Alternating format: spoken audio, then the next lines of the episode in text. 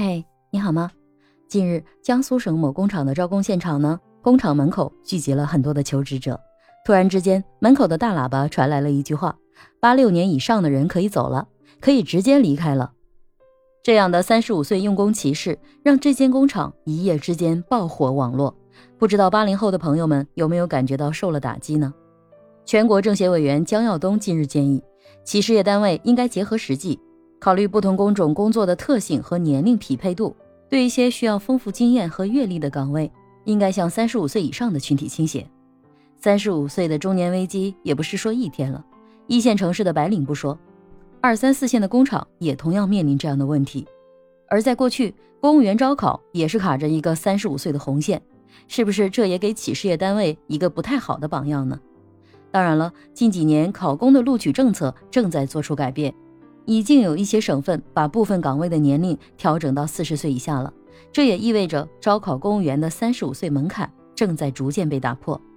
其实我有点不太明白，刚毕业的学生进入社会需要在职场磨合和学习，而三十五岁正是年富力强的时候，怎么到了企业就被划定为不考虑的行列了呢？我想主要是两个方面。一呢是三十五岁经历了职场的经验积累，自己想要尝试换岗位、换行业，或者是想利用自己在职场的经验去积累、去创业，所以自然会流失一部分。还有呢，就是三十五岁如果工作多年，对比起年轻人精力和朝气，甚至是性价比，可能就不具备竞争力了。以我在深圳这样的一线城市为例，我身边的三十五岁以上的朋友，一般有两种情况。要么呢，就是在企业做到中层管理，感觉向上升有压力，不如趁着年轻没有过线，就在三十五岁之前去考个公务员或者是国企，让自己端上铁饭碗，从而避免三十五岁危机在自己身上发生。还有一种呢，就是创业，做咨询、做供应链、做培训，做什么的都有。问一问离开公司的原因呢，大部分是因为身体的原因，或者干脆就是企业找个理由辞退。或者是自己想出去找找看看有没有新的可能性，结果呢找来找去的就把自己给找的变成失业状态了。所以基本上可以看到，身边三十五岁以上的朋友呢，如果没有混到企业的高管，基本都是在创业或者是自由职业。有的呢还是同样可以顺风顺水，但是也有的因为经常换工作，挣扎在失业和就业的两端。前段时间呢，我上了一期商学院的课程，同学们啊闲暇之余就聊到了中产阶级返贫这个话题。目前呢，我国有四亿的中产阶级，结合人均的 GDP、城镇人均收入等呢作为指标参考，年均收入呢大概是十万块钱，或者是个人的净资产超过七十万块，就可以认为达到了中产阶级标准了。对于深圳这样的城市来说呢，收入稳定，有房有车，有比较好的生活标准，能够在节假日享受一下休闲生活，有一定的中高消费能力，这些都是中产阶级公认的标准了。那前面我提到的三十五岁以上的人，如果自己创业，可是上有老下有小，一旦创业失败，马上就面临着自己辛苦打拼多年的积累付之东流，而且他也会给家人的基本生活造成困扰，这必然就是一个中产返贫的真实写照了。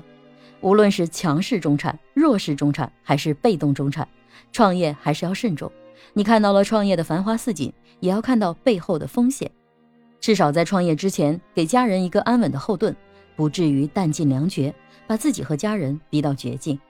虽然全情投入是一种创业的状态，但是一次性的把棺材本都压上去创业，那不叫创业，那叫赌博。五分钟商学院的刘润也曾经说过，要在这个蜕变的时代，让自己拥有韧性。我想，这个韧性其中一个理解就是给自己留好退路，或者像《反脆弱》那本书中所说的一样。给自己准备好蓄水池，不要把自己置之于死地而想着后生，因为创业成功真的没那么容易，没必要把全家人的幸福赌在这里。三十五岁工作太老，六十岁退休太早，人口老龄化确实正在进行，新生儿出生也正在减少，但同时也有企业存在用工荒，在这样一个每天都有人为了各种各样的目的而制造贩卖各种焦虑的时代。作为一个普通老百姓，我们可以做什么呢？个人认为有三点：第一，放平就业心态，不要认为自己是人中吕布、马中赤兔，怀才不遇，天天等着伯乐来找你，差不多就行。至少在就业这件事儿来说，别太高估自己。不论家里现在有没有人养你，你有没有人需要养，有一份工作，首先就是对自己未来的一个基本的保障。第二，每一份工作都全情的投入，极度的热爱，在投入和热爱过程中，享受工作带给你的成就感和快乐，同时也为自己积累个人职业品牌形象和人脉资源。无论将来离开了哪个平台，一定要带走自己积累的经验、口碑和人脉。第三，持续学习，终身成长。明确自己每一个阶段的目标，再结合这些目标和自己的知识短板，构建属于自己的知识地图，有目标的去学习和成长，并把所学到的东西结合自己的工作生活，变成自己实打实的能力，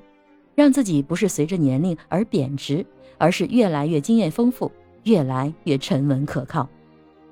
外界的环境无法改变，我们能做到的就是做好自己。